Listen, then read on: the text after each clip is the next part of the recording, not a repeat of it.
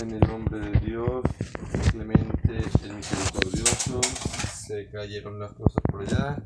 Alhamdulillah, hoy sábado 9 de diciembre nos encontramos aquí en nuestro programa número 102 de Conociendo el Islam. Alhamdulillah, siempre por todo.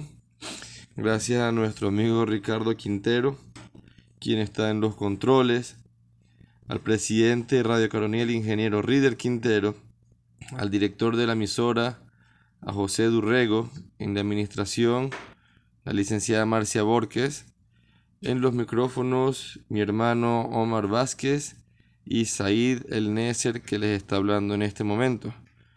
Alhamdulillah, esta semana fue muy bonita porque nos escribieron unos hermanos de aquí de Latinoamérica nos escribieron por WhatsApp que han estado muy pendientes con el programa. El hermano Amin Yunis de Paraguay, quien nos vive escuchando por el Google Podcast. Y de verdad que para nosotros, como siempre digo, es un honor saber que el trabajo que estamos haciendo está dando frutos.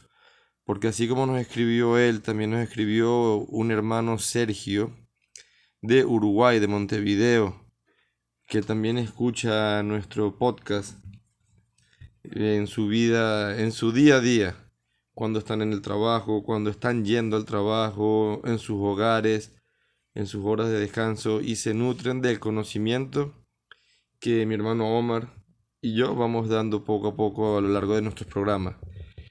Pueden ubicarnos en podcast como Conociendo el Islam.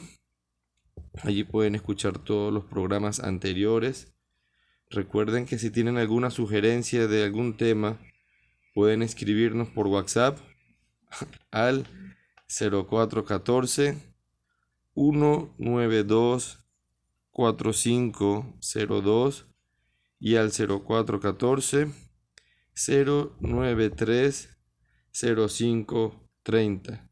También pueden ubicarnos por Instagram como arroba conociendo el islam.vzla. Nosotros ahorita estamos entrando en la semana, en el mes de diciembre, un mes de festividades de acuerdo a los países donde estamos viviendo. Y nosotros los musulmanes debemos tener mucho cuidado, tomar conciencia de que estas festividades son festividades católicas, van en contra de nuestra creencia, porque veo que hay musulmanes en sus estados que colocan mensajes acorde a la Navidad y eso pues obviamente está mal visto, está, no está en el Corán ni en la sunna de nuestro profeta sallallahu alaihi wasallam, por ende deberíamos evitarlo. Sé que es bonito, pero nosotros tenemos dos festividades en el Islam, que es la festividad del mes de Ramadán y la festividad del sacrificio. En esos días sí podemos decorar nuestros hogares, poner nuestras lucecitas, colocar Eid Mubarak. No esperar justamente diciembre para hacerlo.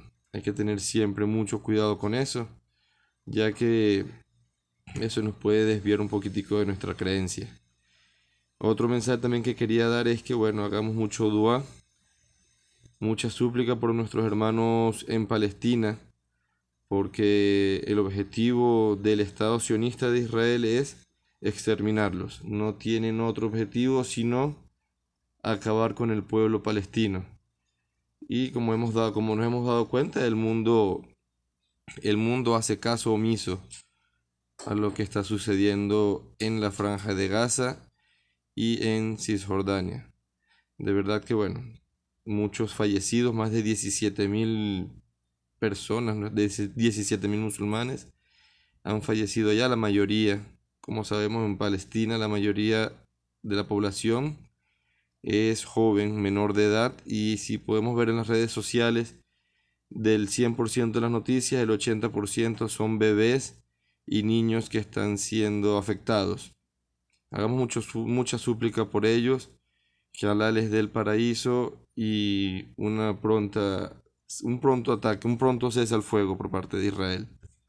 Ahora le voy a pasar inshallah con el hermano Omar para el desarrollo del tema.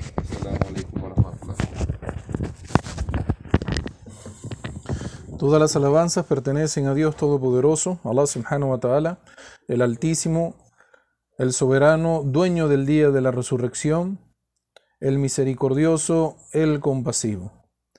Atestiguo de que no existe otra divinidad excepto Allah único, sin asociados, y atestiguo que Muhammad es su siervo y mensajero, el sello de los profetas, el profeta y letrado. Oh Allah bendice al profeta Muhammad y a su familia, a sus compañeros y a todos aquellos que sigan su guía recta hasta el final de los tiempos. Muy buenos días, respetados hermanos y hermanas en el Islam. Muy buenos días, respetados oyentes. Bienvenidos a una edición eh, más de Conociendo el Islam. Esta es una continuación del programa que hicimos la semana pasada sobre aquellas falsas, eh, falsas ideas vamos a decirlo así, que presentan algunas personas para denigrar o para malponer al Islam o para atacar directamente a los musulmanes, para atacar la memoria del profeta Muhammad sallallahu alaihi wasallam. Entonces hemos traído el día de hoy muchos aspectos relacionados con esto. Y si algunos hermanos, si algunos hermanos tienen alguna duda con respecto a la religión, algunos temas eh, que quieren que nosotros desarrollemos, no hay ningún problema, porque este tipo de aclaratorias nos va a ayudar más adelante a transmitir el mensaje a las personas para que sepan la verdad sobre la revelación de Dios. Eh, esto forma parte de los, del, del conocimiento que cada uno de nosotros debe tener de su religión. Cada persona, cada musulmán está en la responsabilidad, en la obligación de aprender de su religión poco a poco a lo largo de su vida. No estamos hablando que de la noche a la mañana van a salir los sabios, sino que esto es una inversión de tiempo, eh, un esfuerzo que se tiene que hacer personal.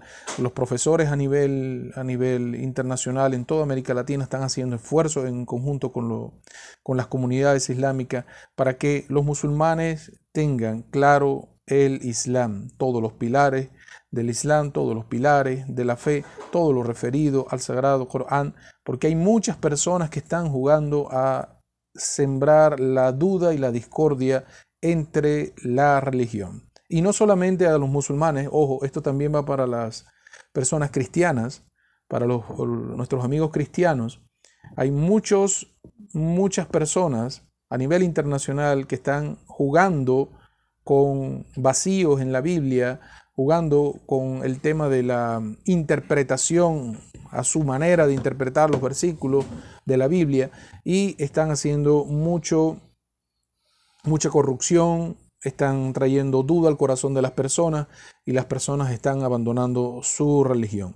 Eso no solamente forma parte del trabajo que estamos haciendo nosotros los musulmanes para nuestros hermanos, sino también esto abarca todo lo que tenga que ver con la creencia. Y justamente estos aspectos que vamos a mencionar el día de hoy forman parte de lo que vamos la protección que queremos nosotros darle a nuestros hermanos y hermanas en el Islam. ¿Por qué? Está cercana la llegada del anticristo. Nosotros acordamos con los amigos del cristianismo de que el regreso del profeta Jesús, que la paz y las bendiciones de Dios sean con él, es inminente. Pero antes del profeta Jesús vendrá una corrupción que es la corrupción que antecede al anticristo. El anticristo, cuando llegue a la tierra, lo que va a hacer es confundir a la gente para que abandonen la religión. Y es el papel que están haciendo estas personas a nivel internacional. ¿Qué gana una persona con desviar, por ejemplo, a un cristiano de su religión? ¿Qué gana? O sea, que él como persona, como organización, porque le están pagando para eso, el financiamiento para que para crear corrupción en la fe, le están pagando para eso. Porque ¿qué gana esta persona? Justamente el anticristo es lo que va a venir a hacer al mundo. Confundir a las personas para que lo reconozcan a él como Dios. Imagínense ustedes. Para que lo adoren a él, adorar un hombre aquí en la tierra. Y las personas, muchas de estas personas van a caer en esta trampa y van a, a ser, vamos a decir, esclavos y vasallos de este hombre tan corrupto que viene antes de la venida del descenso. Por segunda vez va a estar el profeta Jesús, que la paz y las bendiciones de Dios sean con él, va a estar aquí en la tierra, pero antes de que eso pase, este hombre va a crear mucha corrupción. Entonces, todo el programa que hemos traído de hoy es para defender, para estar, vamos a decirlo así, al día eh, con respecto a la religión y le recomendamos a todos nuestros hermanos y hermanas en el Islam, al público en general, que si alguien está hablando algo en contra del Islam y usted no tiene el conocimiento, simplemente no responda, porque el conocimiento es algo que se va formando poco a poco en cada uno de nosotros, pero si usted no tiene el conocimiento, no responda, simplemente digo, ese conocimiento no está conmigo, mas sin embargo podemos buscar la respuesta. El primer caso que vamos a traer, el, vamos a decirlo así, el día de hoy, el primer caso que vamos a presentar es, eh, están diciendo a nivel, a nivel, vamos a decirlo, de la religión, del Islam, los enemigos del Islam están diciendo que el profeta Muhammad, que la paz y las bendiciones de Dios sean con él, obligaba, escuchen muy bien, porque y, y no solamente está la acusación, sino que tiene sustento. Estas personas están buscando dichos del profeta Muhammad en los libros de los hadices y están citando versículos del Sagrado Corán. O sea, ellos están estudiando el Islam sin ser musulmanes, pero para buscar cosas, cómo atacar el Islam, cómo Allah subhanahu wa ta'ala desvía a la persona, inclusive leyendo el libro sagrado de Dios y su corazón no cambia. Pero así está la situación y lo que queremos es fortalecer el conocimiento de todos nuestros hermanos y hermanas en el Islam y del público en general para que no caiga en la trampa de estas personas, para que no se dejen envolver en las mentiras que están causando. Ellos están diciendo, están acusando al profeta Muhammad sallallahu alaihi wasallam de que el profeta obligaba a las personas a aceptar el Islam. Pero el Corán dice que no se puede forzar a nadie en la creencia. Vuelvo y repito, esto es la, el primer tema que vamos a tocar. Es un tema bastante amplio. Imagínense ustedes la cantidad de tiempo que tenemos nosotros que disponer para eh, aclararle a las personas sobre este tema. Y vamos a presentar el hadith que están citando y el haya del Corán que están mencionando. Nosotros necesitamos mucho tiempo para explicarle a las personas esto. Por eso no estamos de acuerdo con debatir con nadie de religión. ¿Por qué? Porque vas a debatir y el tiempo no es libre. Te dan dos, tres minutos, cinco minutos si acaso, para que tú expreses lo que tiene. Y las respuestas a veces son respuestas que necesitan contexto. Entonces no se puede encerrar el conocimiento en dos, tres minutos. Entonces, vuelvo y repito el caso. Anoten, por favor, eh, mis hermanos y hermanas en el Islam, respetados oyentes. El profeta Muhammad sallallahu alaihi wasallam es acusado o se dice de él que él obligaba a las personas a aceptar el Islam. Entonces, por esto dicen esto, pero hay una, eh, no sé si recuerdan cuando eh, hubo, el, ¿cómo se llama? La, expansión de un Estado Islámico, entre comillas, eh, una organización llamada el ISIS, que ellos estaban haciendo esto. Por eso es el tema interesante. Ellos estaban obligando a las personas a hacer la chajada, a ser musulmanes. Y obviamente, con la explicación que vamos a dar, si Dios quiere, inshallah, que nos dé la habilidad para esto, vamos a demostrarles a ustedes que esto es un error y que esto necesita ser explicado como debe ser. Vuelvo y repito, el profeta Muhammad sallallahu lo acusan de que él obligaba a las personas a hacer la shahada, a que aceptaran el Islam obligatoriamente, forzándolos a ellos, pero en el Corán dice Dios, Allah subhanahu wa ta'ala, que no se puede forzar a nadie en la creencia. Vamos a citar para ustedes, vamos a presentarles las dos citas, tanto de los dichos del profeta Muhammad como del Sagrado Corán. Vamos a empezar con el hadith del profeta. Este hadith está transmitido, está reportado por Al-Bukhari y Muslim. Esto es una, una transmisión que tiene 100% de autenticidad. Cuando ustedes escuchen las palabras al-Bukhari y Muslim, son dichos del profeta Muhammad 100% confirmados. De hecho, cuando se unen estos dos, tanto al-Bukhari como Muslim se unen en la transmisión de algunas palabras o alguna enseñanza del profeta Muhammad, cuando ambos se unen en esta recolección de los dichos, se le llama acordado.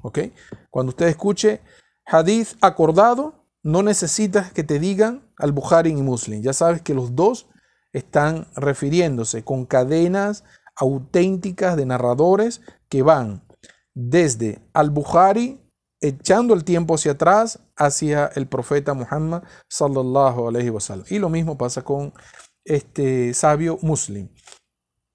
Leo para ustedes lo que puede ser interpretado el castellano de este hadith.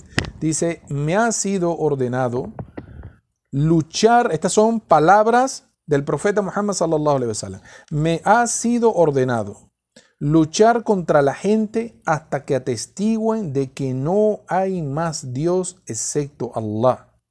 Practiquen la oración y paguen el zakat.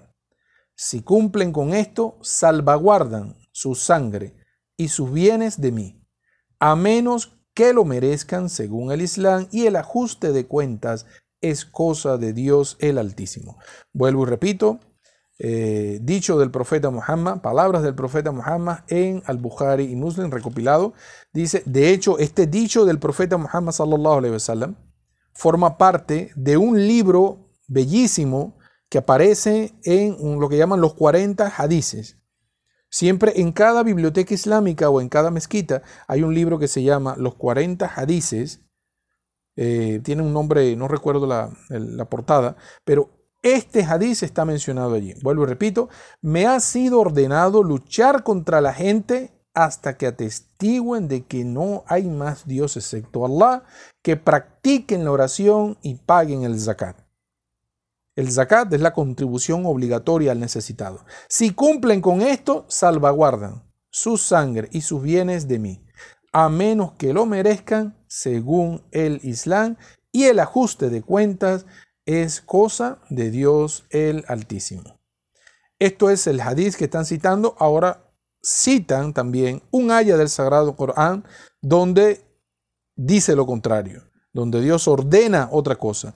Entonces, van a anotar por favor esta haya del Sagrado Corán, capítulo 2, la vaca.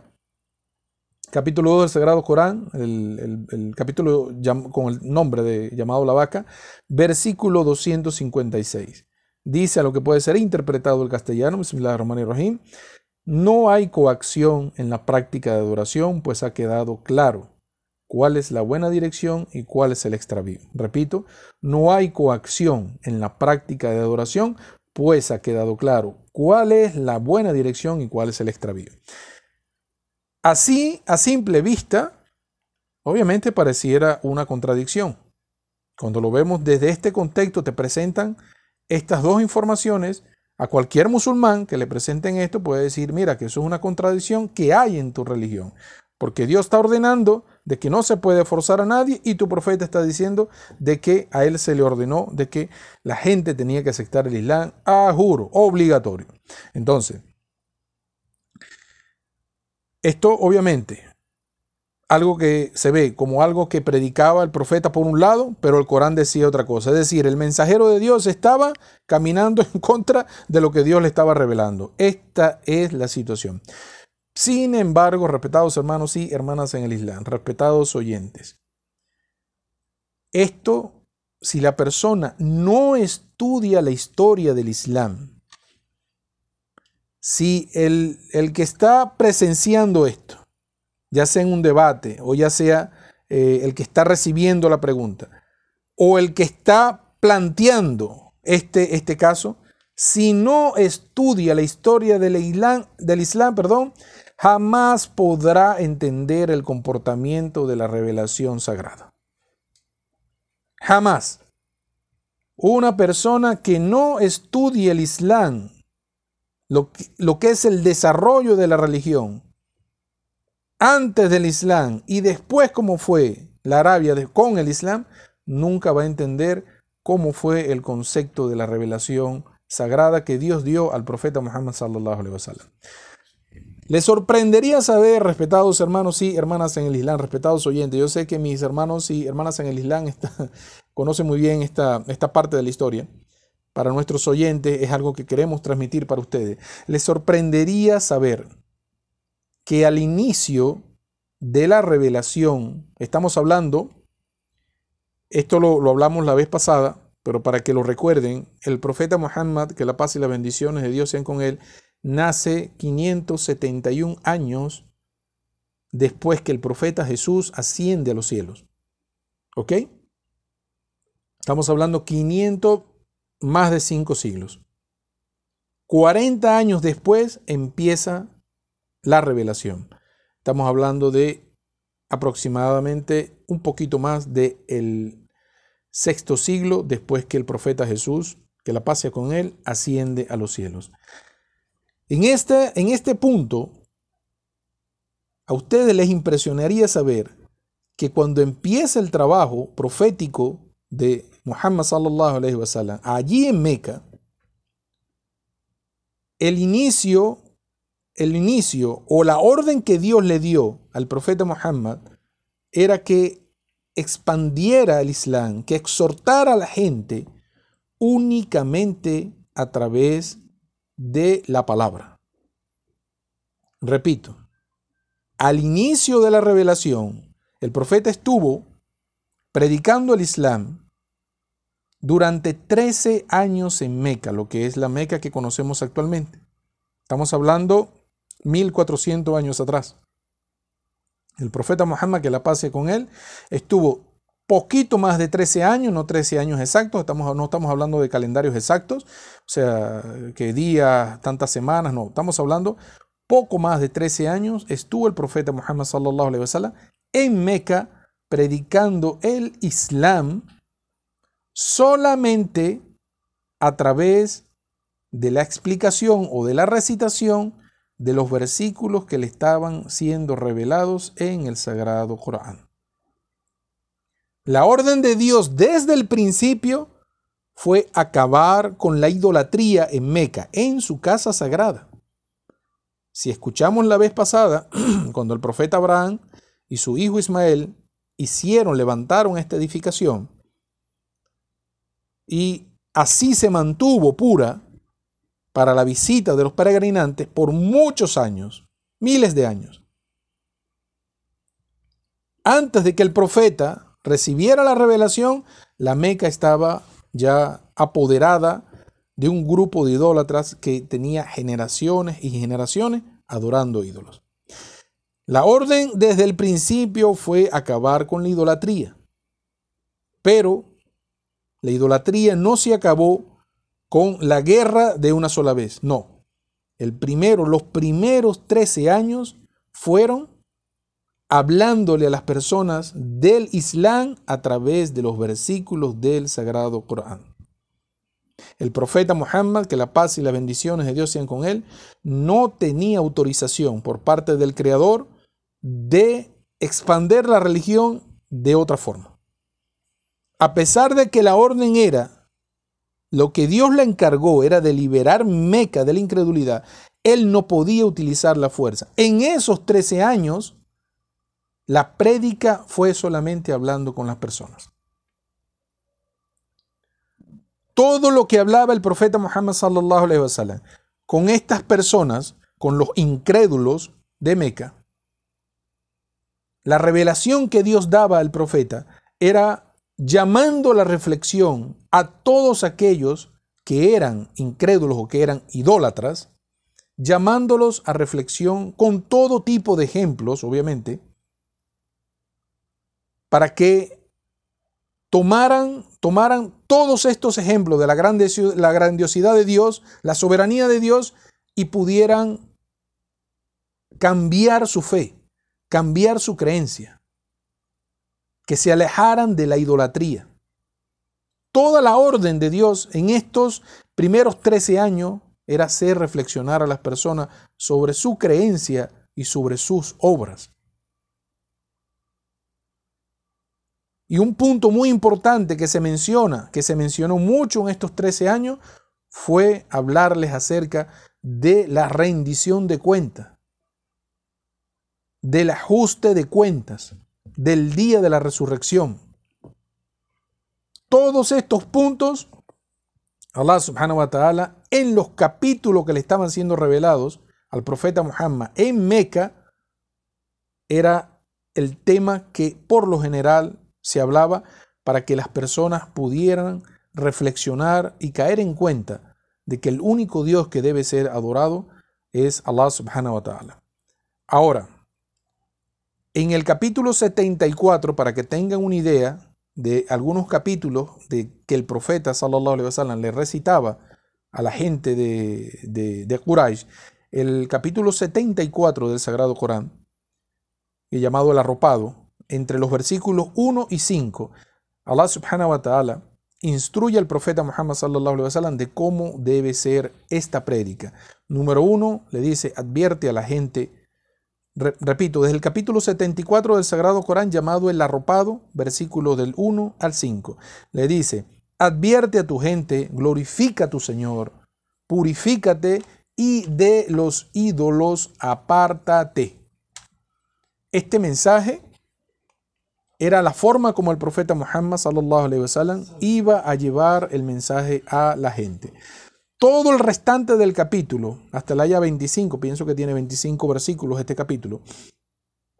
Todos, todos los versículos que vienen eh, en este capítulo, Allah subhanahu wa ta'ala se dirige a la humanidad describiéndole los asuntos del día de la resurrección lo que ocurrirá con aquellas personas que niegan la verdad, con aquellas personas que se dedican o que hay en su corazón idolatría, con aquellas personas que juegan a la rebeldía, que simplemente son rebeldes.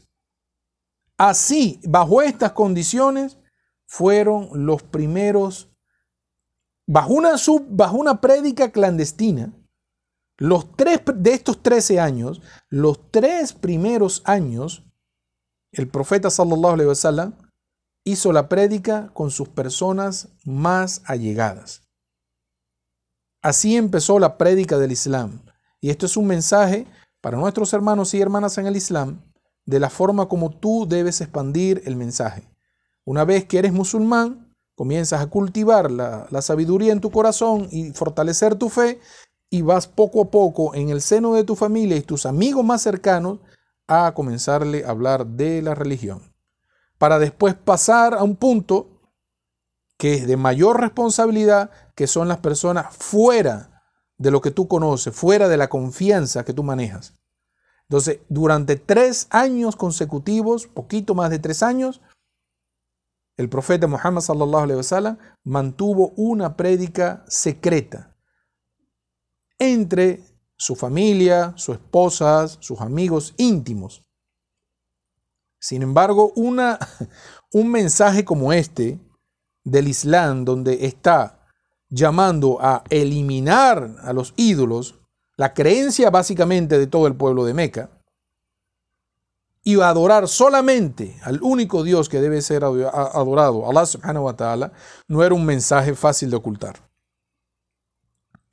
Muchas personas, cuando aceptaban el Islam en la época del profeta, tenían tanta alegría, o sea, tenían tanto orgullo, satisfacción de que por fin estaban consiguiendo en sus corazones, estaban llenando sus corazones con las palabras del Dios real. Muchos de ellos querían decirle a la gente que yo soy musulmán con orgullo. El profeta se los, se los prohibía. Le decía, no digas eso. El profeta sabía por qué, ¿no? Le decía, no digas eso todavía, porque la comunidad islámica estaba creciendo, o sea, y empezó de las bases de las personas humildes, de las personas sencillas. O sea, esto fue un trabajo de hormiga, señores. Lo que hizo el profeta Muhammad sallallahu alaihi wasallam fue un trabajo de hormiga. Aún así, muchas personas decían, no me interesa, yo estoy feliz de mi religión, quiero que sepan, que la gente sepa, estos idólatras de Meca, que mi Dios es Allah y es el único que voy a adorar hasta que me muera. Cuando hacían eh, público, vamos a decirlo así, este, que era musulmán la persona, bueno, imagínense ustedes cómo lo trataban allí en Meca. Muchos de ellos llegaron a golpearlo hasta perder la conciencia. Poco le faltaba para matarlos, porque no soportaban la idea de rechazar a los ídolos y a la creencia de sus padres que tenía siglos y siglos allí en Meca. Entonces vamos a hacer una pequeña pausa, vamos a hacer la primera pausa de la, de la primera media hora y vamos a regresar siguiendo con la historia. Tenemos nada más 20 minutos aproximadamente hablando del contexto para poder caer en el hadiz y en el versículo del Sagrado Corán para que entiendan el motivo de la revelación del hadith y el motivo de la relación del capítulo que están y el versículo que están mencionando del Sagrado Corán. Salamu alaikum wa rahmatullahi wa barakatuh. Rahmatullahi wa barakatuh. Estamos de vuelta, respetados hermanos y hermanas en el Islam, respetados oyentes. Eh, alhamdulillah wa salatu wa ala rasulillah. Como pueden notar, en estos primeros años de prédica secreta, el profeta Muhammad, que la paz y las bendiciones de Dios sean con él, estaba llevando el mensaje a un círculo muy, muy cercano a él. Aquí podemos hacer la pregunta de lo que las personas están eh, tratando de, como, como tratan de criticar el Islam. En estos primeros tres años, ¿dónde está la lucha para que la gente acepte el Islam? De esta prédica que el profeta hizo a su familia, a sus amigos, a los más cercanos a él, de esta prédica no todo el mundo aceptó el Islam. El profeta no les criticó. Su tío querido Abu Talib incluso murió siendo incrédulo. No aceptó el Islam. Y eso fue estando el profeta Muhammad, que la paz sea con él, con vida. Muchas personas no aceptaron y muchas personas sí creyeron en el mensaje. Entonces, ¿dónde aquí se le puede preguntar, ustedes como personas que están analizando la historia del Islam y están analizando los dichos del profeta Muhammad, ¿dónde está el hadith aquí en este punto que diga que el profeta está luchando contra la gente para que atestiguen? La gente no sabe, la verdad no tiene respuesta. Porque aquel que se dedica a criticar una religión sin conocimiento, queda como un ignorante, queda como un mentiroso. De este hecho, nosotros podemos entender algo, y esto es una enseñanza, eh, respetados hermanos y hermanas en el Islam, respetados oyentes, de que la revelación que Dios dio al profeta Muhammad fue progresiva durante 23 años o un poquito más de 23 años. Este es el, tiempo. Durante 23 años fueron cayendo gotas desde el cielo con la sabiduría de Dios, la palabra de Dios, depositada en el corazón del profeta Muhammad, lo que se conoce actualmente como el Sagrado Corán. Ahora llega el momento, los 10 años siguientes en Meca, que fueron años muy duros, aquí es donde vino el reto de los musulmanes. Por los siguientes 10 años, 3 años, una prédica secreta. 10 años más se abrió la, la prédica a todas las tribus de Quraysh, empezando por el Quraysh que estaba gobernando Meca y todas las tribus aledañas a Meca. Aquí se abrió el mensaje a todas las personas. Y esto fue un cambio muy sustancial porque eh, no es lo mismo hablar con un familiar, alguien conocido para ti, una persona que te conoce de toda la vida, hablarle a una persona extraña que tiene su propia creencia, que tiene un carácter que tú desconoces. Por eso, cuando el profeta Muhammad, que la pase con él, estaba llevando el mensaje a todas las personas, ya sea de su grupo familiar y fuera del grupo familiar, estaba utilizando la mejor educación, las mejores palabras, con los mejores ejemplos, con el mejor carácter.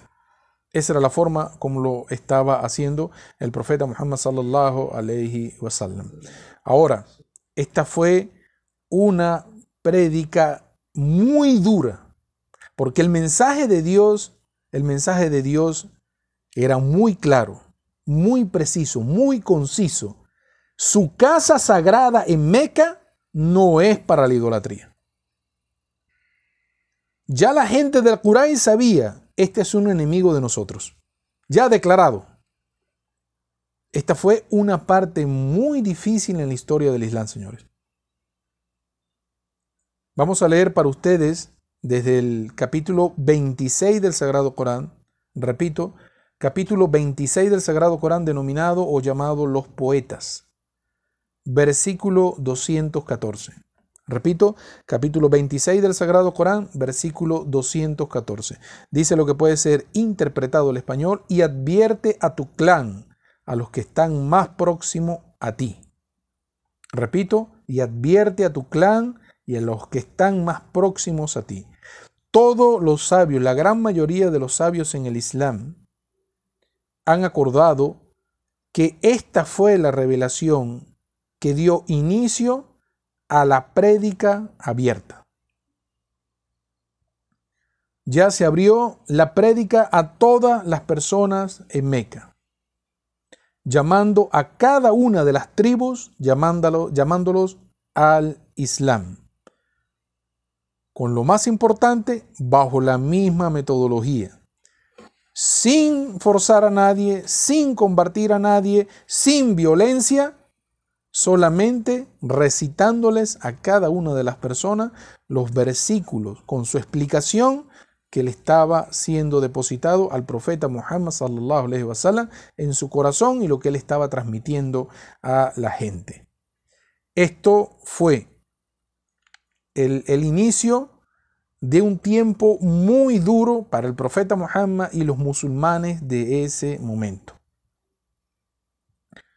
Esto cayó muy mal ante los líderes de la tribu del Quraysh, que eran los incrédulos mayores que habían que gobernaban Meca, y viniendo más aún porque el profeta Muhammad pertenecía a una de las tribus más nobles del Quraysh. Él era perteneciente a una tribu de esta. Pero los líderes que estaban allí no les gustó la actitud que estaba tomando el profeta Muhammad. Conocían a Muhammad de toda la vida como una buena persona y ahora de la noche a la mañana está atacando nuestra creencia. Los 10 años que estuvo, que estuvo el profeta Muhammad wasallam en su trabajo profético fueron muy duros. De verdad, cuando les digo duro en la historia, hubo mucho maltrato, tanto físico como verbal. Muchos musulmanes inclusive, muchos musulmanes inclusive, muchos musulmanes inclusive murieron, murieron en el desarrollo del crecimiento del Islam, pero aún así Allah subhanahu wa ta'ala nunca autorizó al profeta Muhammad a defenderse ni siquiera cuando te están agrediendo solamente por decir que tú crees en Dios. Ni siquiera eso. Ni siquiera. Subhanallah.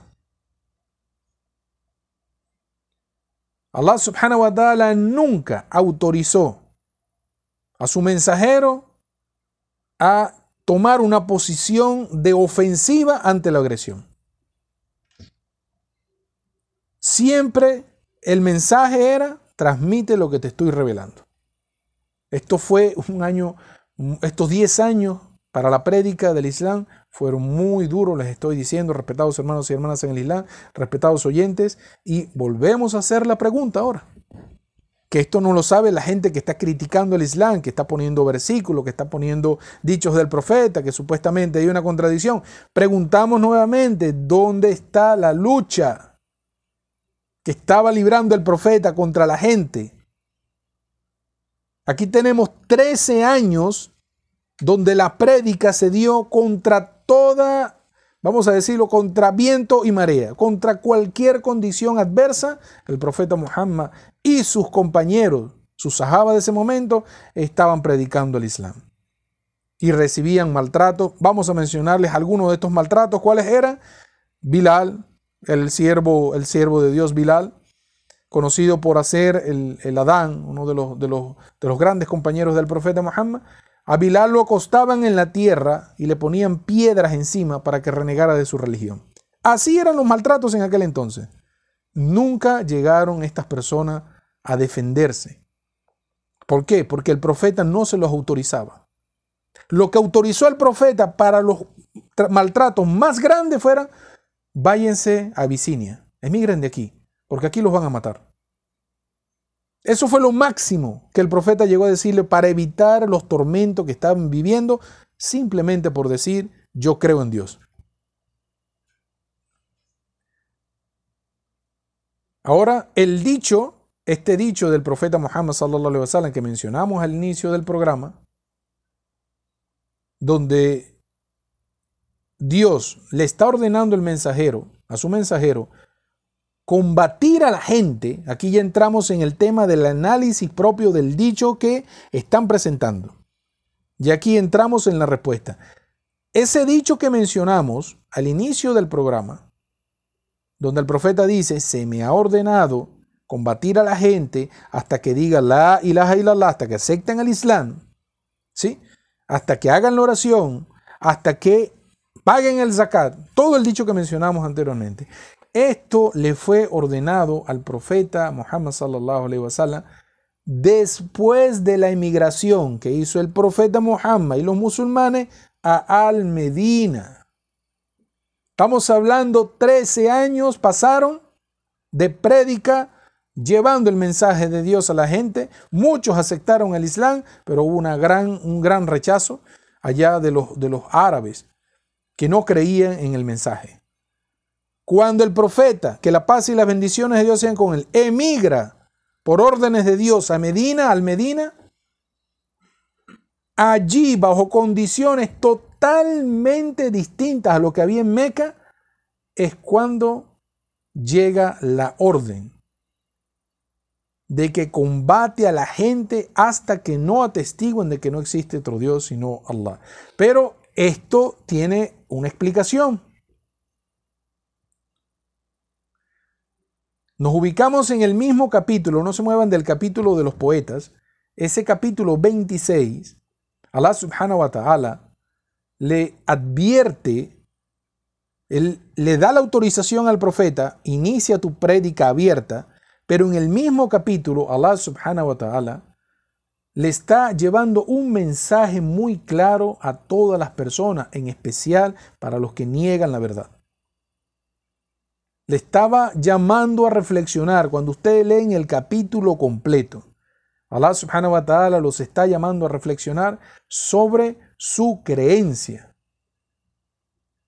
Y comienza Allah subhanahu wa ta'ala, comienza Dios glorificado y altísimo sea, a darle ejemplos, no solamente a decirlo, reflexiona en lo que estás pensando, en lo que estás creyendo, a quién estás adorando, sino le comenzó a mencionar los ejemplos de las naciones que pasaron anteriores a ellos.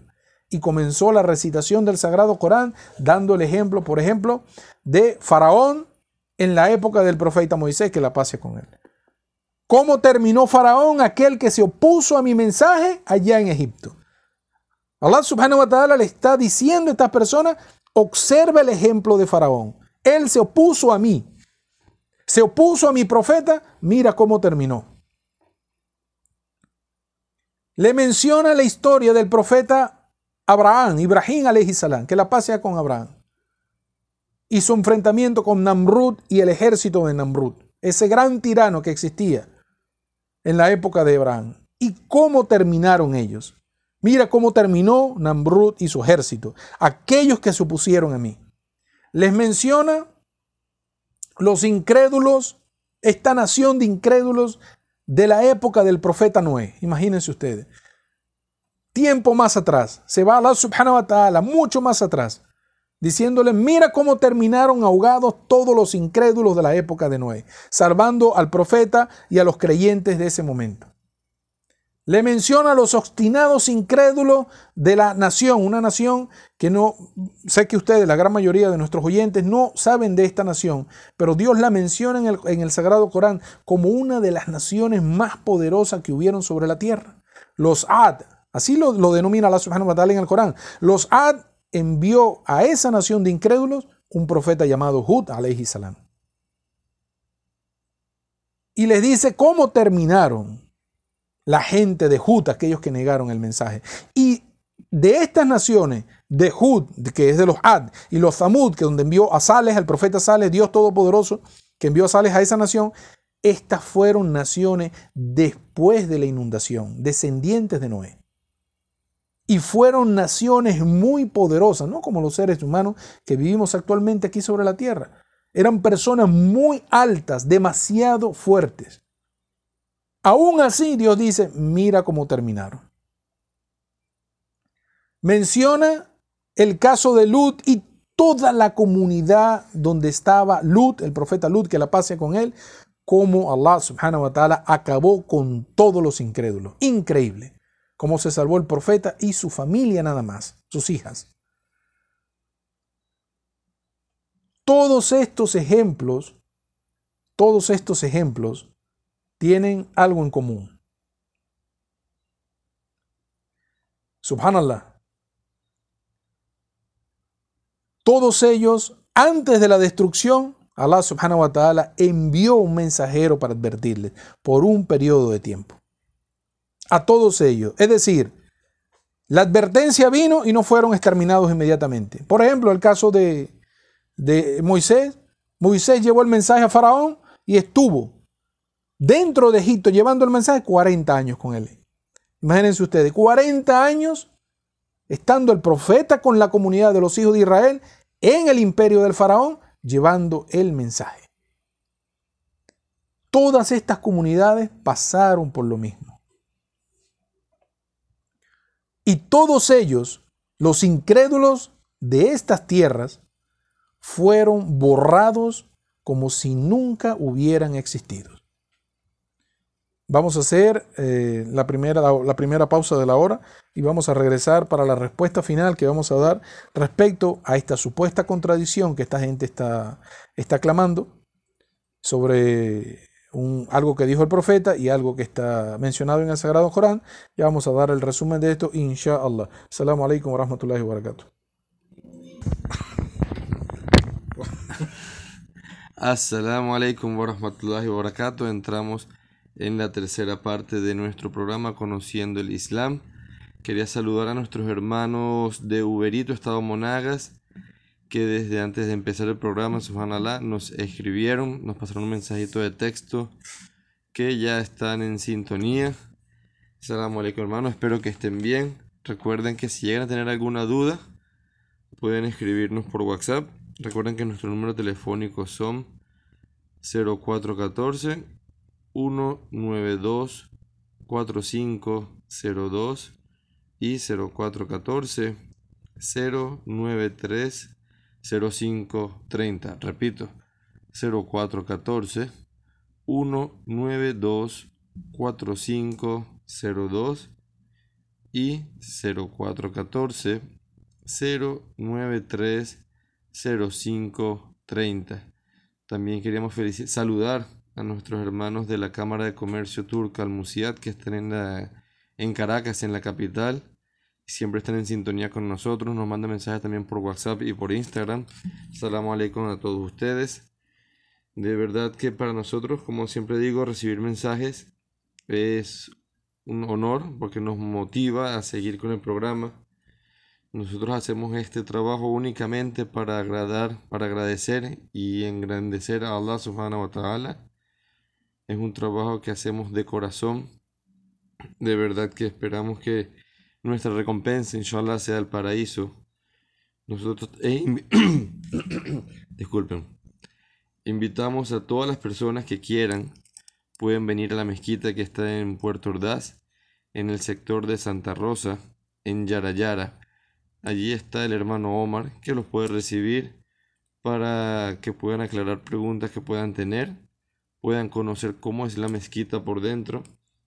Y bueno, las personas que quieran ser musulmanes, las personas que se quieran hacer musulmanas, pues de verdad que para nosotros sería un honor, un agrado recibir más familia dentro de nuestra religión, porque ciertamente el musulmán es hermano del musulmán y el islam es una religión universal una religión que está para toda la creación, para todo el mundo. que quieran ser musulmanes. De verdad que siempre nos agrada cuando la familia crece. Y el Islam es una religión de paz, no es una religión como lo pintan los medios de comunicación. Y subhanallah, el resultado que hemos tenido, pese al ataque que está teniendo Palestina, muchas personas están dándose cuenta de quiénes son los terroristas en este caso y están aceptando el Islam no solamente en América Latina, sino en el mundo entero.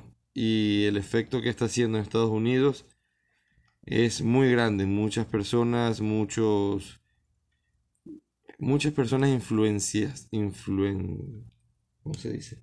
Influencer, por así decirlo, están haciendo su testimonio de fe y eso ha sido un efecto positivo para el Islam. Alhamdulillah por todo siempre.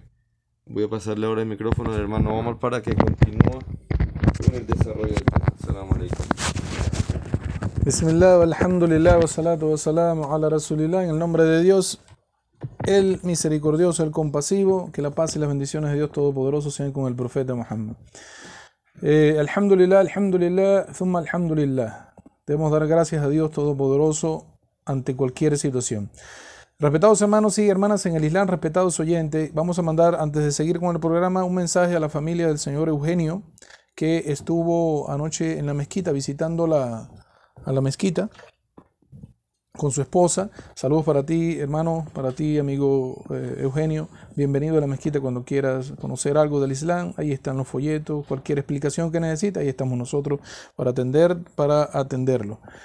Eh, continuamos con la explicación que habíamos dado acerca de el, tema, el tema de la, del mensaje que Dios le está dando en estos primeros, en estos primeros 13 años de prédica. Dios le está diciendo claramente a los incrédulos, observen cómo terminaron todos aquellos que supusieron a mi mensaje. Y hay una parte en común que manejan eh, todos estos profetas, que los profetas tenían el mismo mensaje, pero todos los profetas que mencionamos estaban en diferentes regiones de la península árabe. Y en ninguna de esas partes Dios acepta que la incredulidad sea la que gobierne. En resumen, la incredulidad no puede estar encima de estas tierras. Este es el mensaje muy claro que dejó Dios en el Sagrado Corán. Cuando los incrédulos de Meca y sus aliados tomaron la decisión de matar al profeta y a los musulmanes que se encontraban en Almedina, fue en este momento que Dios, glorificado y altísimo sea, autorizó a través de la revelación sagrada la defensa por la causa de Dios, la defensa de la religión, la defensa, defiéndete ante los agresores. Voy a leer para ustedes desde el capítulo 2 del Sagrado Corán, versículo 190. Repito, capítulo 2 del Sagrado Corán, versículo 190, lo que puede ser interpretado al castellano. Y combatid en el camino de Alá a quienes os combatan a vosotros. Pero no os propaséis. Es cierto que Allah no ama a los que se exceden. Repito, capítulo 2 del Sagrado Corán, versículo 190. Y combatid en el camino de Alá a quienes os combatan a vosotros, pero no os propaséis. Es cierto que Alá no ama a los que se exceden. Esta fue la orden que Dios dio al profeta Muhammad de defenderse ante este tipo de agresiones que es para matarlos y eliminarlos. Es decir, que el combate en el Islam está ante la agresión. No se inicia un combate simplemente por iniciarlo. En el Islam se puede combatir única y exclusivamente cuando te combaten. O sea, es la defensa natural que hasta un animal haría por sus crías o haría por su territorio. Esto es una orden de Dios ante la agresión. O en algunos casos, como la época del profeta Salomón, está también autorizado la movilización de ejército para eliminar la incredulidad que esté en la tierra de Dios. Toda la tierra pertenece a Dios, el planeta completo porque es su creación, pero esta tierra tiene un peso y un valor religioso mayor a otras tierras como por ejemplo Rusia, Estados Unidos, China, esas tierras, el restante de la, del, del planeta, son también tierra de Dios, pero esta tiene un peso religioso sagrado. Entonces, este versículo fue el inicio de la defensa por la religión, la defensa de tu vida, la de tus seres amados, la de tus propiedades, la de tu sangre, tu derecho a creer en Dios. Esta fue una respuesta para los incrédulos que gobernaban Meca. En el del mismo capítulo, capítulo 2, pero ahora nos movemos, perdón, al 191 dice, matadlos donde quieras que los encontré y expulsarlos. Esta es la palabra que Dios le está dando a la humanidad entera de que la incredulidad no puede estar en esta tierra. ¿Qué pasó? No, no, pregunto. Esta es la palabra, repito, capítulo 2 del Sagrado Corán, 191, versículo matadlos donde quiera que los encontréis y expulsarlos de donde os hayan expulsado. La oposición a vuestra creencia es más grave que matar. Esto es la orden de Dios ante la agresión contra los incrédulos. Pero el 192, que no lo leen estas personas, o sea, las personas que están criticando el Islam, nunca leen completo el contexto del capítulo, nunca leen completo el mensaje. El versículo 192 dice Allah subhanahu wa ta'ala, pero si cesan, es decir, si declinan ellos, entonces Dios es el más misericordioso, el más compasivo. Es decir, que los musulmanes, si los, el enemigo desiste en este empeño, los musulmanes tienen que bajar sus almas. Solamente se permite el combate cuando existe la agresión, cuando te combatan para matarte. Hablamos del profeta Salomón, que en otro caso él movilizó su ejército. ¿Para qué? Para llamar a la religión de Dios, al Islam de ese momento, a la gente al reino de Saba. Y el reino de Saba no estaba atacando a Suleimán, pero en esa tierra adoraban al sol. El Dios para ellos era el sol, el fuego. El profeta Salomón, que la paz y las bendiciones de Dios sean con él, movilizó por la orden de Dios todo el ejército de hombres y genios que tenía solamente para llevar el mensaje a esa gente de que debían adorar solamente a la subhanahu wa. Estaba dispuesto, profeta Salomón, en caso de que ellos no tomaran eh, cartas en el asunto, de acabar con ese gobierno y que en la tierra solamente estuvieran los creyentes. Este es el mensaje de Dios, señores. Esto no es, no es la orden de Dios como lo han visto ustedes. Desaparece toda la incredulidad en los tiempos cuando existieron profetas y mensajeros. Ahora, bajo estas condiciones, ahora entramos en el tema, la respuesta. Miren todo lo que necesitamos nosotros para responder una simple pregunta. Una hora y algo de programa. Entonces, quieren que así uno tenga un debate y en cinco minutos responderle esto. No, no, se explica bien en cinco minutos lo que hemos explicado en casi más de una hora de programa. Entonces, aquí es donde el profeta, Allah subhanahu wa ta'ala, le ordena, bajo estas condiciones, le dice, se me ha ordenado luchar contra la gente. ¿Qué gente?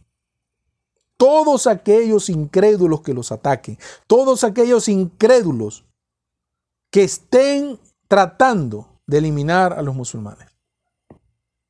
Es decir, combátelos hasta que testiguen de que no existe otro Dios sino Allah, que establezcan la oración y que paguen el zakat.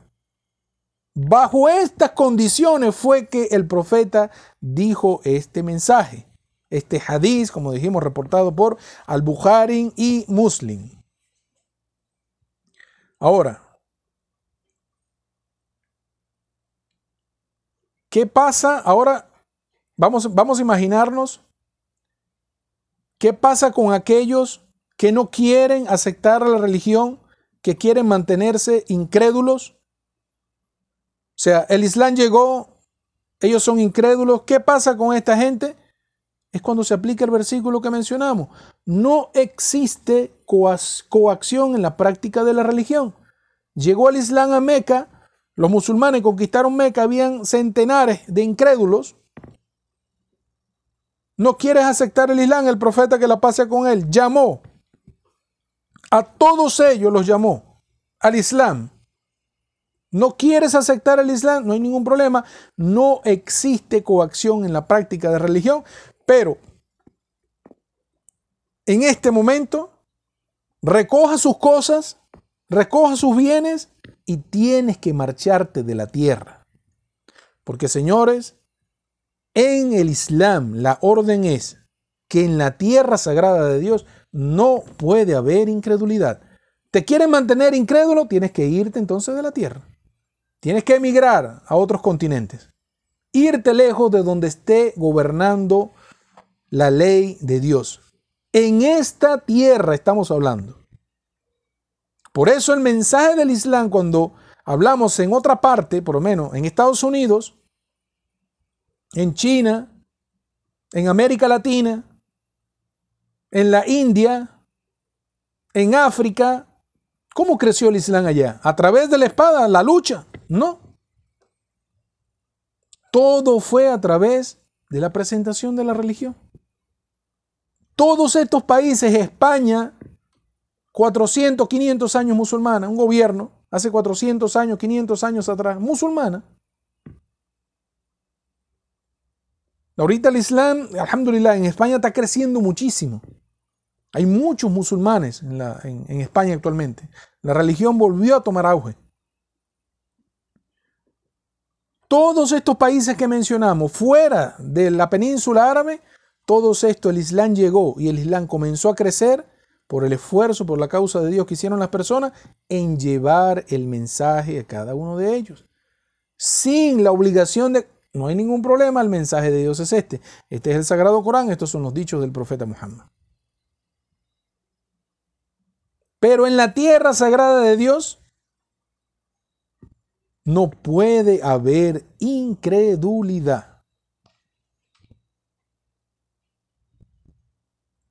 Esta es la respuesta que nosotros traemos ante esta supuesta, ante esta supuesta eh, farsa de que hay una contradicción entre lo que enseñaba el profeta y lo que dice el sagrado Corán.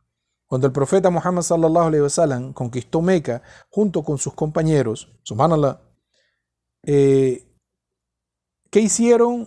¿Qué hicieron el profeta y los musulmanes con todos esos incrédulos que estaban allí? Ellos no lo saben porque no, estudian la historia del Islam. Ellos conquistaron Meca, pero ninguno de esos incrédulos que estaban en Meca los estaban atacando a ellos. Pero la orden de Dios es librar a su casa sagrada de idolatría. El profeta invitó a muchos de ellos, muchos aceptaron el Islam y él permitió que las personas que no querían aceptar el Islam que se fueran. No hay coacción en la práctica de la religión. Ese es el concepto del versículo. Cada persona va a rendir cuenta, perdón, cada persona va a rendir cuenta de sus acciones, de su creencia. La persona que no quiere creer en la unicidad de Dios, en Dios Todopoderoso, no se le puede obligar. La persona quiere adorar ídolos, estatuas, quiere adorar personas, animales, eso es asunto de cada quien. En la tierra de Dios, eso no se permite. Todas estas, estas zonas, Egipto, Irak, Yemen, Omán, Jerusalén, Líbano, Libia, perdón. Líbano, perdón, Líbano es. Líbano. Todos estos sectores, Siria, no se Meca, Medina, no se permite incredulidad. El Islam se, se, expandió en el mundo a través simplemente de transmitir el mensaje. Espero que haya quedado el primer caso. Este es el primer caso que trajimos el día de hoy para aclararle a las personas sobre falsas acusaciones que hacen en contra del Islam, en, este caso lo que está enseñando el profeta Muhammad sallallahu alaihi wasallam y lo que dice el sagrado Corán. Ahora, vamos a empezar con un segundo punto que ha sido expuesto en muchas oportunidades, siempre se ha escuchado de esto y yo sé que ustedes lo han escuchado. El Islam es, esto es lo que dicen ¿no? sobre la religión, el Islam es intolerante ante las demás religiones. Repito, dicen, el Islam es intolerante ante las demás religiones. Perdón. ¿Por qué? Si todas las religiones creen en Dios, todas las religiones ordenan el bien, ¿por qué no se unen las tres religiones para hacer una sola religión? Vuelvo y repito. Ellos dicen, las personas que están hablando al respecto dicen, el Islam es intolerable ante las demás religiones. ¿Por qué?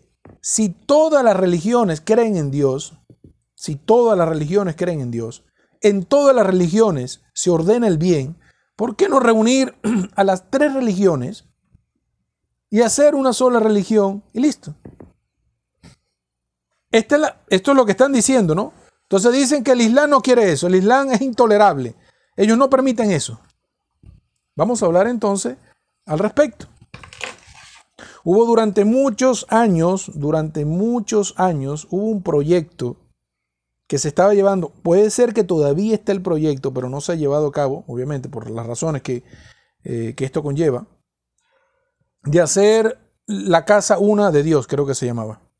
La casa uno, Dios. Era una religión, un templo sagrado, no sé dónde lo, creo que, no sé si era en Roma, si era en uno, de los países de, de Europa que iban a hacer una edificación con los tres templos sagrados, una mezquita, una sinagoga y una iglesia, una catedral. Ellos estaban planificando esto para unificar todas las religiones en una sola enseñanza. Nosotros como musulmanes, respetados hermanos y hermanas en el Islam, respetados oyentes, nosotros como musulmanes, y esto lo tenemos que decir con mucha propiedad, nosotros como musulmanes reconocemos que en la religión del cristianismo y del judaísmo hay bondad. Nosotros reconocemos eso. Vuelvo y repito, nosotros como musulmanes reconocemos que en estas dos religiones que forman las tres religiones, nosotros el Islam, el cristianismo y el judaísmo, que son religiones que creen en Dios, nosotros reconocemos que en estas religiones hay bondad. En estas religiones educan a las personas para hacer el bien. Te enseñan valores te enseñan ética. En lo particular, y estoy hablando ahora el, caso de nuestro país aquí en Venezuela. En lo particular, las bases de la sociedad, de la educación familiar, las bases de la educación familiar de nuestra sociedad aquí en Venezuela, proviene de la Iglesia Católica. Absolutamente. Proviene de la Iglesia Católica. Y usted ve cómo es el carácter de los venezolanos. Muchas, muchas personas a nivel del mundo, a nivel de, la, de otros países, ellos dicen que los venezolanos tienen un bonito carácter. Que son personas bonitas, que son personas amigables, que son personas que ayudan a las demás personas, que no se consigue esto en ninguna otra parte del mundo. Donde se consigue de repente, vamos a racismo, donde se, se percibe de repente un trato un poco áspero, pero esta educación que tienen la, la sociedad de Venezuela, de mi país, las bases de esto por muchos años han sido cultivados por la Iglesia Católica, señores. Esto es algo que hay que reconocerlo. Nosotros no, no podemos ocultar esto porque en mi propia familia, y me imagino que en la familia de mi hermano Saí, y me imagino que en la familia de mi amigo Ricardo que está en los controles, por lo general son católicos. En la capital, en Caracas, de aquí de Venezuela, hay una comunidad de judíos. No sabía. En la capital de aquí hay una comunidad de judíos. Muchos venezolanos se han reunido, se han congregado con estas personas. Personalmente nosotros en la mezquita conocimos uno de ellos, que vino a escuchar del Islam. Él recibió el mensaje distinto a lo que ofrecen el mensaje de la parte católica, la parte evangélica. Él recibió el mensaje por parte de ellos en una oportunidad y le fascinó el mensaje. ¿Cuál es la educación que los judíos enseñan a las personas que quieren aprender del judaísmo? El amor a Dios. Son valores, ¿no? El amor de Dios ante todas las cosas. El amor hacia la familia. El amor hacia el prójimo. En todas estas religiones hay bondad. Pero señores, Estamos hablando de la salvación. Esto no es suficiente. Los valores, las buenas obras, tu ética son importantes. Pero esto no te va a salvar a ti el día del juicio final. El día del ajuste de cuentas el pilar fundamental que sostiene todas las obras del ser humano que con las que se va a presentar ese día, todas están basadas en la, creencia de Dios Todopoderoso. Y tiene que ser una creencia pura, una creencia sincera, una creencia correcta. Vuelvo y repito, todas estas, esta educación sana que dan las religiones, que nosotros reconocemos que dan educación sana a nivel de la sociedad, a nivel del trabajo,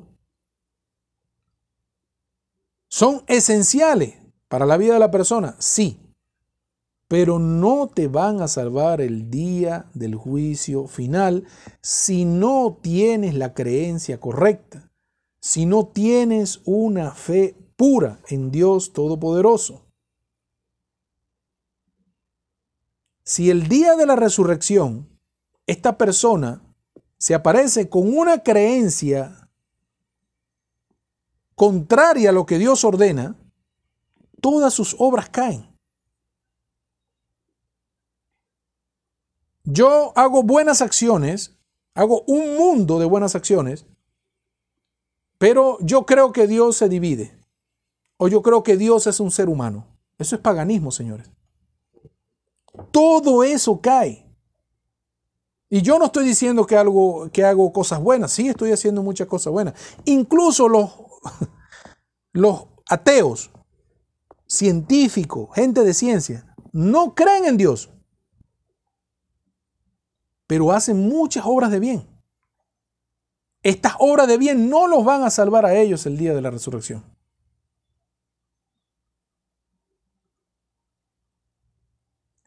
En la época, respetados hermanos y hermanas en el Islam, respetados oyentes, en la época del profeta Muhammad, que la paz y las bendiciones de Dios sean con él.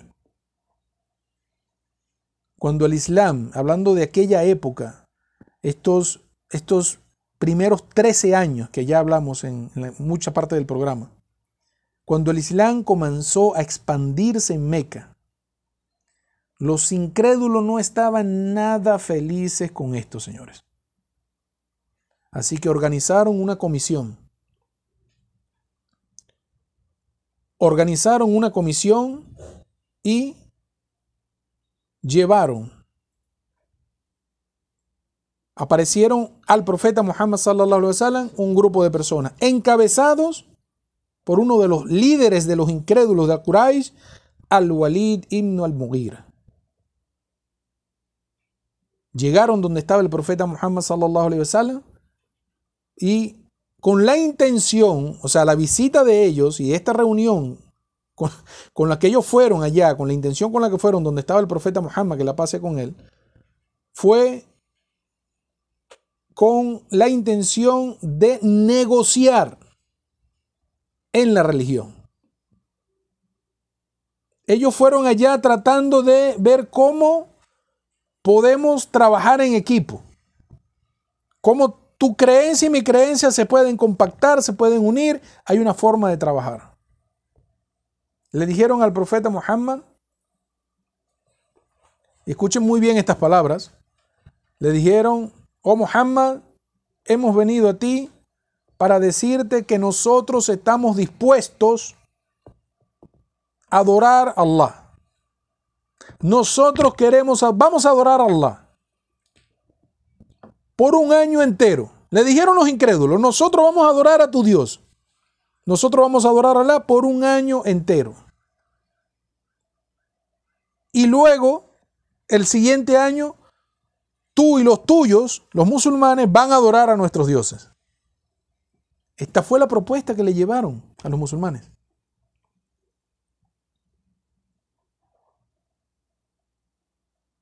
Esta fue la propuesta que llevaron los incrédulos al profeta Muhammad sallallahu alaihi wasallam. Incluso le dijeron, si hay alguna bondad en tu creencia y hay alguna bondad en nuestra creencia, así nos aseguramos todo, nos vamos a beneficiar todos. Yo me beneficio de lo que tú estás exponiendo y tú te beneficias de lo que nosotros presentamos. Esta fue la propuesta que le hicieron al profeta Muhammad sallallahu alaihi wasallam. Subhanallah. Y la respuesta de Dios fue inmediata. No fue del mensajero de Dios, fue un capítulo completo del Sagrado Corán que descendió por causa de esto. Para que la gente de Meca pudiera entender de que esto no es un negocio, de que no es lo que tú quieras, es lo que Dios ordene el capítulo se, le fue revelado al profeta Muhammad el capítulo 109 del Sagrado Corán, completico en respuesta a lo que esta gente estaba pidiendo. Vamos a leer para ustedes este capítulo, es muy corto, lo que puede ser entendido al castellano, repítelo, capítulo 109 del Sagrado Corán, denominado incrédulos, se llama así el capítulo. Dijo, di incrédulos, yo no adoro lo que ustedes adoran, ni vosotros adoráis lo que yo adoro. Yo no adoraré lo que vosotros adoráis, ni vosotros adoraréis lo que yo adoro. Para vosotros vuestras adoración y para mí la mía. Esta fue la respuesta que dio Dios ante esta propuesta que llevaron los incrédulos. Vamos a hacer la última pausa del programa y vamos a ya con el final la respuesta del por qué no se puede hacer esto, señores, de juntar todas las religiones porque simplemente tengan bien. Salam alaikum wa rahmatullahi wa barakatuh. Nuestra cuarta y última parte de nuestro programa de Conociendo el Islam. De verdad que fue un programa elaborado con mucho sacrificio, mucho cariño que por parte de mi hermano Omar Hoy vamos a estar en, de 9 de la mañana a 12, 12 y media del mediodía. Vamos a estar en la carrera Pata aquí en Puerto Ordaz, abajo de Banca Amiga. Las personas que quieran llegar, la tienda se llama Bambú. Bienvenidos, ahí estamos para repartirles folletos, aclararles las dudas puntuales que puedan tener y recibir información del Islam. Recuerden, de 9 de la mañana a 12 del mediodía. Durante la semana mi hermano Omar se encuentra en la mezquita de Yarayara, sector Santa Rosa. Allí pueden llegar, preguntar por él y él les puede atender con toda la amabilidad del mundo. Recuerden que los números telefónicos son 0414 192 4502 y 0414 093 0530. Los padres que tienen sus niños en los colegios, recuerden que en estas festividades van a pedirle mucha participación a los niños en eventos religiosos. Los padres de niños musulmanes antes de enviar a los niños para esos eventos, sería muy recomendable que pregunten con el sheikh de la comunidad, con los sabios de la comunidad o de las, de las páginas de internet con relación a estas eventualidades, a estos eventos, a ver si es permisible o no que los niños asistan. Ahora voy a pasar el micrófono a mi hermano Omar para que, para que finalice el tema del día de hoy. Assalamu alaikum. En el nombre de Dios, el clemente, el misericordioso, que la paz y las bendiciones de Dios Todopoderoso sean con el profeta Muhammad.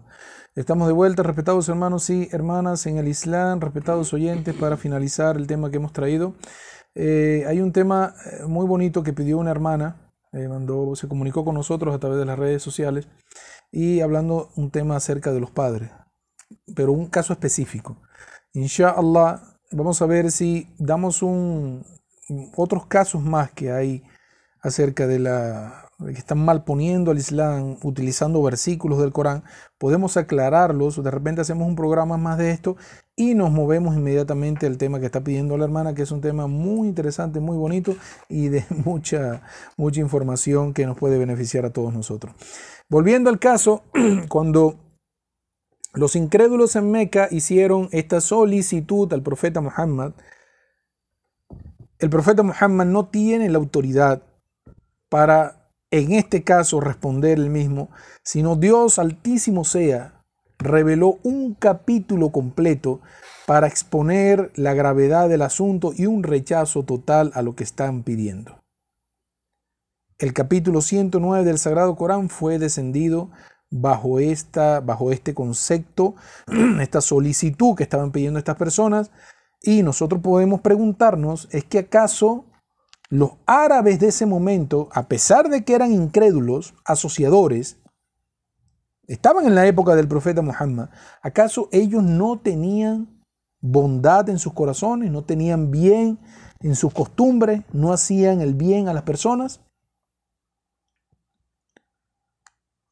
Obviamente, estas personas tenían un honor increíble, una atención al viajero impresionante que hasta ahora se mantiene. Todas estas personas acumulaban los mejores valores, vamos a decirlo, con respecto en el trato a aquellas personas viajeras, en la ayuda a algunas personas, ellos tenían bondad, tenían buenas acciones, honor. Pero en el corazón de estas personas lo que había era incredulidad, idolatría. Los hijos de Israel tuvieron con ellos en la época, vamos a decirlo así, en la época de de su tiempo cuando estuvieron en Jerusalén hace muchos años atrás, ellos estuvieron, tuvieron con ellos al Mesías, hijo de María, al profeta y mensajero de Dios Jesús.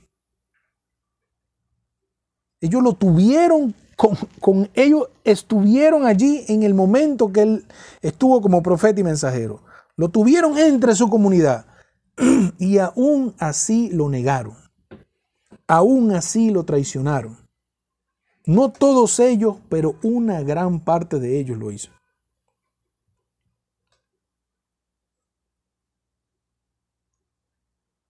Seis siglos después, o un poquito más de seis siglos,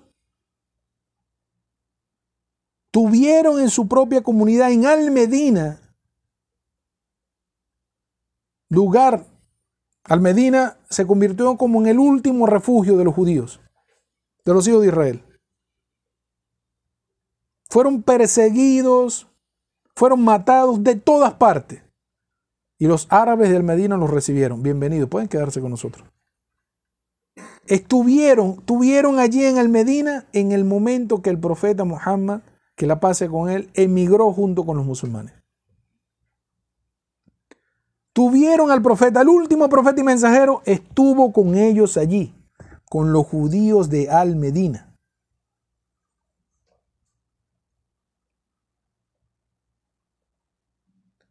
ellos pudieron corroborar con su Torah, con el libro sagrado que manejan,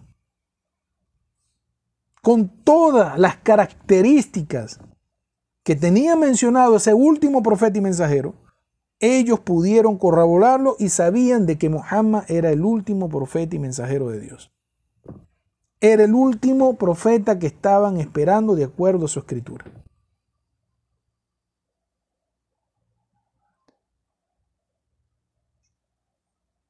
El profeta Muhammad, que la pasea con él, incluso cuando estaba gobernando en el Medina, hizo un pacto con los judíos de no agresión, de cooperación mutua y respeto a su creencia.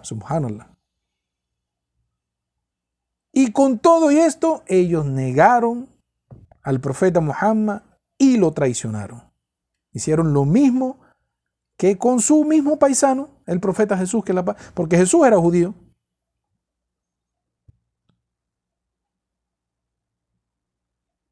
No todos hicieron esta traición y negación en contra del profeta, pero sí la gran mayoría.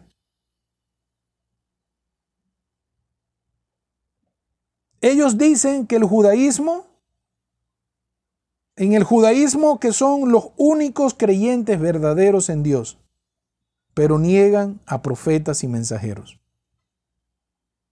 Modificaron las escrituras, presentamos pruebas. Hemos en varios programas hemos presentado las pruebas que dicen que esas escrituras, tanto del Corán como de la misma Biblia, que dicen que ellos modificaron las escrituras. Ocultan la verdad, ocultaron la verdad y la siguen ocultando a pesar de todo. crean una religión que nunca les fue ordenado. Les pregunto, ¿ustedes creen, bajo estas condiciones, ustedes creen realmente de que Dios glorificado y altísimo sea, va a aceptar sus acciones? Porque esta es su creencia. Rechazar a un mensajero de Dios o rechazar a mensajero de Dios, incluso matar profetas y mensajeros de Dios. Todo eso está, esa acusación está en el Sagrado Corán. Y muchos cristianos respaldan eso, ellos también tienen eso en la Biblia. Ellos mismos matando a sus propios profetas. Cuando los profetas venían con las pruebas, ellos mismos los mataban. No querían eso, queremos otra cosa. Cambian las escrituras y aún así ellos dicen el en el judaísmo nosotros somos los verdaderos creyentes en Dios. Subhanallah. De verdad, si ustedes creen, ok, yo no, yo no tengo problema con ninguno de ellos, que ellos quieran creer eso, pero las pruebas que hay dan a entender todo lo contrario. ¿Ustedes creen que nosotros podemos fusionarnos con una religión inventada por el hombre? El Islam está dictada desde el Sagrado Corán. Dios dice en el Sagrado Corán que la única religión que Él acepta a esta nación, la última nación hasta el final de los tiempos, es el Islam.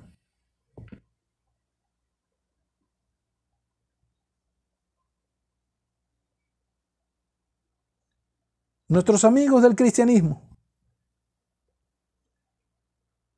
también dicen ellos en, en sus templos, en sus casas de adoración, en sus iglesias, en sus catedrales, ellos dicen que ellos son el camino a la salvación.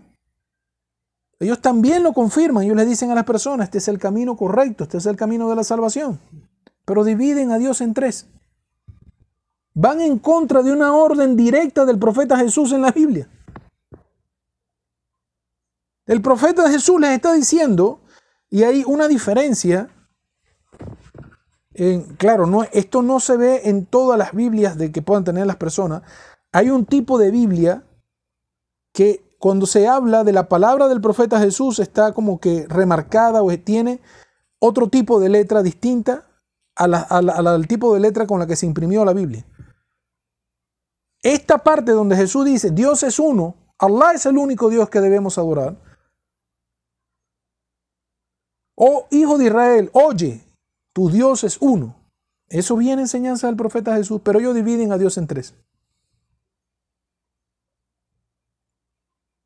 donde cada uno de esos tres es un Dios. Es decir, le puedes pedir al Padre, le puedes pedir al Hijo y le puedes pedir al Espíritu Santo. No hay diferencia. Esto, señores, es paganismo. Esto es idolatría. Esto no tiene ninguna diferencia con la idolatría de los griegos, de los romanos, la antigua Grecia. No tiene diferencia. Es lo mismo.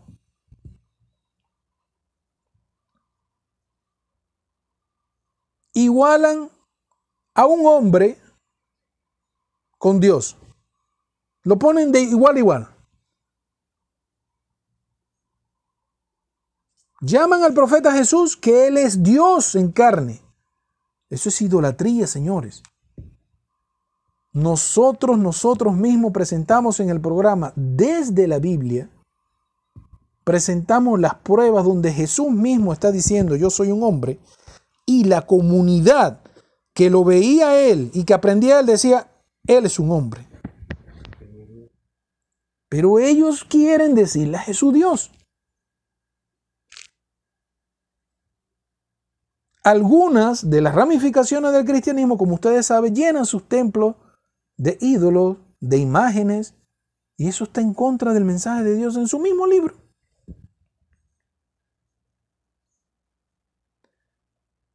Hablan de que el profeta Jesús es el camino final. Este es el camino. Este ya aquí, esto es la salvación. Pero el profeta Jesús, que la paz y la bendición de Dios sean con él, en la misma Biblia les dice de que hay alguien más que iba a venir al final de los tiempos. Yo me tengo que ir para que el consolador pueda venir. Este consolador, ¿cómo se traduce? En el capítulo de Juan lo presentamos, que estaban esperando un profeta después de Jesús.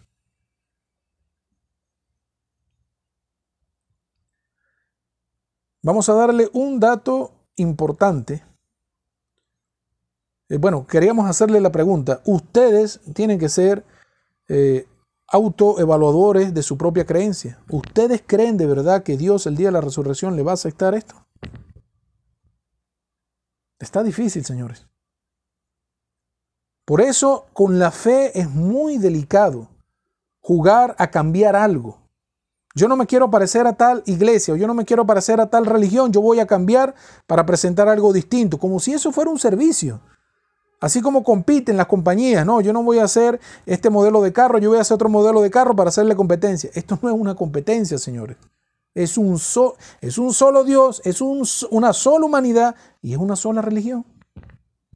Les vamos a dar, antes de irnos, ya para el cierre del programa, les vamos a dar un dato importante. Este dato eh, colaboraron con nosotros y mandamos un saludo de verdad de afecto Salam con mis hermanos allá en Barquisimeto, al señor Munir, me comuniqué, nos comunicamos, mejor dicho, con el señor Munir y nos hizo entender muchas cosas acerca de lo que era el profeta Muhammad sallallahu alaihi wasallam, visto desde la perspectiva de la Biblia, ¿no? Ellos tienen muchísima información y queremos compartir de toda esta información algo que no, subhanallah, que es algo que, que tiene peso, ¿no? Dentro de la creencia.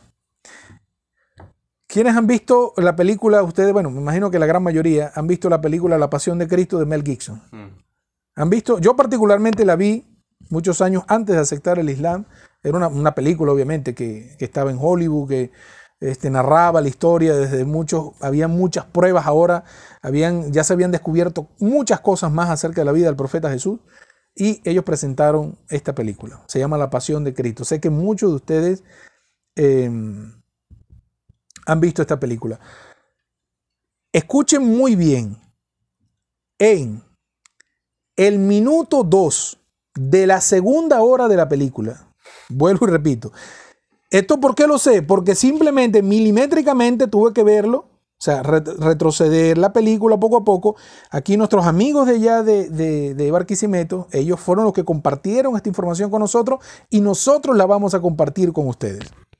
En el minuto número 2 de la película, de la segunda hora, el minuto número 2 de la segunda hora. Esto es una escena cuando están azotando al profeta Jesús antes de la crucifixión. Hay una, eh, claro, obviamente en la creencia de los cristianos de que ellos, que los, los romanos crucificaron al profeta Jesús. Eso es en la creencia de ellos. Nosotros en el Sagrado Corán, Allah subhanahu wa ta'ala nos dice, ni lo mataron ni lo crucificaron, no hicieron nada con él. Él lo llevó hacia el, el segundo cielo, protegiendo su pureza, protegiendo su trabajo, todo lo que había hecho con respecto al mensaje del Evangelio en ese tiempo con los hijos de Israel. Ahora, pero en esta película, en ese fragmento de la película, el profeta Jesús dice lo siguiente. Les voy a leer para ustedes. No tengan miedo porque, dice, porque en la traducción el encabezado no lo van a leer como tal, lo van a escuchar es en el idioma original. Tienen que poner la película en el arameo o el idioma sirio traducido al castellano. Eso lo pueden conseguir, esa aplicación está en todas las plataformas. Pongan la película en el idioma original, el idioma arameo o el idioma sirio. Él dice lo siguiente, no tengan miedo, le está diciendo, pienso que en esa escena estaba eh, lo que ellos en su película están narrando, el apóstol, eh, creo que era Juan y Pablo, o Pablo y Juan, eran dos personas que estaban allí, le dice, no tengan miedo, porque Ahmad vendrá. Él se encargará de todo y él les hablará de Dios. Eso lo van a conseguir en arameo nada más, señores. Solo tienen que configurar cuando pongan idioma de la película, póngale, te puede aparecer arameo, te puede parecer asirio, que es el mismo idioma.